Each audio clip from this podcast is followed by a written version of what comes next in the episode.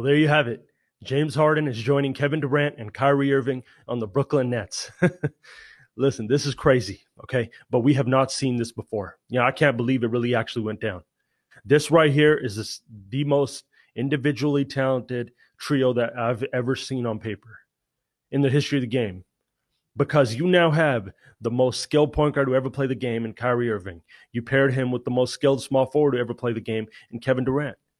Ever. And you just brought in James Harden, one of the most lethal and unique and unstoppable offensive forces the game has ever seen. A guy that is in the midst of 40s and 50s and 60s on a weekly basis, off three straight scoring titles, been an MVP, had a team on his back, does whatever the fuck he wants to you.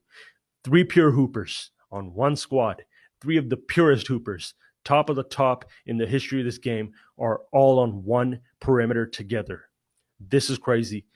I can't believe this actually happened and teams are going to be in trouble no matter what. You do not go into this game right here thinking we can beat these guys because of the firepower that is on the floor. Because these guys right here, you are giving these guys the ball and getting the fuck out of their way. That's who they are. There's guys that do that at a high school level, at a college level, and there's guys that do that overseas. There's guys that do that at the NBA level. These guys are the masters of that in the history of basketball the best of the best at just flat out hooping on you and just cooking. Okay? This is who they are. Now, what this means is Steve Nash officially has the most fun, but also challenging job in the NBA because you have to make this work. But if there's anywhere, and you hear me say too many cooks in the kitchen is a bad thing, but if there's any situation in which it could work, it is this system. And like I said, we don't have anything to look off of and work off of and predict what this is going to be. But my understanding of what's about to happen, and I've been told they're all ready to commit, all ready to sacrifice for one another and do what needs to be done to win. It's a bigger picture. This is not about individuals. We are about to see changes in each of their individual games to us to an extent, and we are about to see them, you know, play a different brand of basketball than they've ever played. KD, Kyrie, and, and James. Okay, they're gonna make. They're committed to making this work. Now, you have Steve Nash's system, which is likely going to be a combination of what the Warriors did and what the Rockets did with D'Antoni. D'Antoni's on that staff, by the way. So you were going to take all that seven seconds or less, all that high octane offense, to run you out the gym, to shoot you out the gym, to put up 130, 140, 150 points, and you were going to pair it with what the Warriors were doing, right? What this means is in a playoff series, teams are going to go, you're going to run them out, but you're also going to be able to play in the half court. There's going to be set plays. There's going to be rules within this offense. There's going to be roles within this offense, right? Here's how you make it work in my mind James goes off the ball.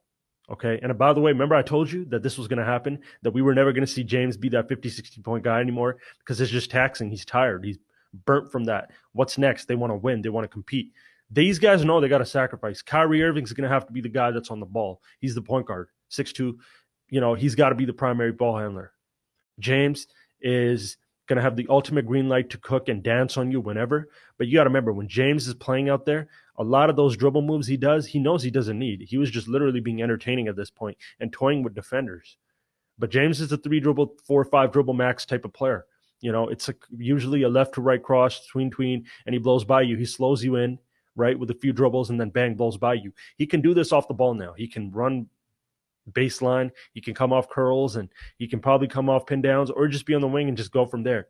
Kyrie Irving is going to have the opportunity to dance and break down his man anytime. Here's what I think is about to happen with Kevin Durant. I think Kevin Durant is going to have the ultimate green light to go do whatever the fuck he wants, but I think the way they make this work is you put KD in the Dirk position at times right? And I think that's going to extend his career and just be better on his Achilles and his lower body going forward. You don't have to dance on us from the perimeter as much anymore unless we need you to in crucial moments of the game or if there's a clear cut mismatch. Even though that's your specialty, you're going to do it, but you're not going to go look to do that on every possession. For the sake of this team, for the, you know, to create a healthy offense, I think KD might be in the mid post, the low post. He might play the five, the stretch four, the stretch five and those sets they're going to be running are going to be for him in the half court. And KD and um, uh, sorry, Kyrie and James are going to be playing a lot off the ball then, but there's going to be a lot of low post action, a lot of mid range, a lot of face up, a lot of mid post action going on for KD. This fucks teams up. What do you do? You have three guys, one being Kevin Durant, that operate from opposite sides of the floor. KD can go down low. And Kyrie Irving is the most skilled and absolute purest point guard that we've ever seen. Who do you help off of? Who do you sag off of? Right? Who do you focus in on? They, this is these guys are not containable players. There's no answer for them. Any other trio I've seen, there's been a little bit of an answer for them. Wade, LeBron, Bosh. Uh, like you could move around, like even with Steph, Clay, and Curry. Like they had moments where KD just had to take them home. I think with this, you got three guys that could take you home. Three guys that could pull up over you. Three guys that could step back off you. Three guys that could get to the cup on you. No matter who the defender is, there's always going to be one guy that has a mismatch. They have to find a healthy flow and a healthy recipe that allows them all to click and make it work. One thing that they have going is that system. It basically goes out and lets you hoop. What this means defensively, well, you you got to have DeAndre Jordan protecting the rim because there's going to be nights where there's middle penetration. There's going to be nights where you're too gassed to slide in front of your man you know, and and you got to keep DJ there for for rim protection purposes. But I think Kevin Durant is a great rim protector. I think both I think all three of these guys when they really lock in and commit to defending, they can do it, and they've proven it, and they've had great seasons defensively. You know, even Kyrie when I saw him in the 2016 Finals, he took pride in getting under, getting in Steph shit. And, and being a defensive pest. So that competitive switch, I'm not worried about. They'll turn that on. But they're about to have these defenders on an island. What the fuck does the defense do? James Harden can all world one on one player. Kyrie Irving, all world one on one player. Kevin Durant, all world one on one player. They can beat you at the rim. They can beat you on mainly jumpers. But here's the thing they're going to have to, like I said, James is going to be different, right? Kyrie might be a little bit the same, same with KD, but I think this is on Nash. Let's see what he does, right? Uh, I think that if he makes this work, the league is in trouble, big trouble. The East is in the most trouble. I think the Nets got the next three finals trips booked how they play a Lakers team, I think you now have, like I said, you got to pull Anthony Davis out the paint. Who does that? KD. If Anthony Davis is out the paint, what does that mean? Lanes are open. If lanes are open, what does that mean? Kyrie Irving, tween, tween, behind the back, spin move at the rim, uh, high off the glass. You know, James Harden blow bys, gets the line and gets fouled. Oh my God. If this works, teams are fucked. Teams are fucked. Okay. Uh, Nash and them and all this, they're going to have to go make it work. These three are going to take up the chunk of the offense. They're going to have nights where they compete, com, com, combine for 70, 80, 90 points. Uh, they're going to have nights where, you know, the, the, Joe Harris or whoever the outsiders are on this team are going to flourish and shine because of them. They draw so much attention. Uh, shooters are going to have fun playing in this offense. There's going to be a lot of a lot of five out. I think a lot of four out, one in but a lot of pick and roll, a lot of pick and roll with James, a lot of pick and roll with Kyrie. I think one dynamic I'm excited to see is James Harden plays from James Harden is a lefty. You are now pairing that with Kevin Durant again, both monsters. Oh, it's gonna be crazy. It's gonna be crazy. They got a lot of shit to figure out. I don't want to speak on what I see on the court till I see it, but I see the vision and I know they're ready to commit. From what I'm being told, they are more than ready to make changes and sacrifice and make it work.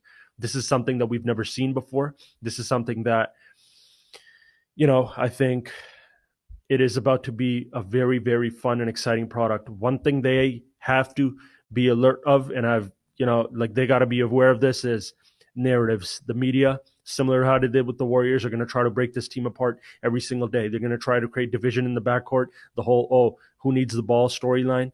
You got to block all that noise out. Again, this is on Steve. Understand there's a target on this team's back. There is uh, a lot of people that are going to want this team to fail, and there's a lot of legacies here that draw a lot of conversation. Block all that out. Go hoop. Master what you do. Master it to the fullest, and and just dominate. You know, and have one vision. And this roster right here com- says one vision. We want to win multiple championships. They're not going to declare that, but this is what this means. And they're going to have to do. They're going to have to get one for sure in the next three years. I think. I don't care about the narratives. I just talk about hoop but people are going to want to see him win one. I think they're going to win multiple. This is scary. I think if they figure it out and click, it's a wrap.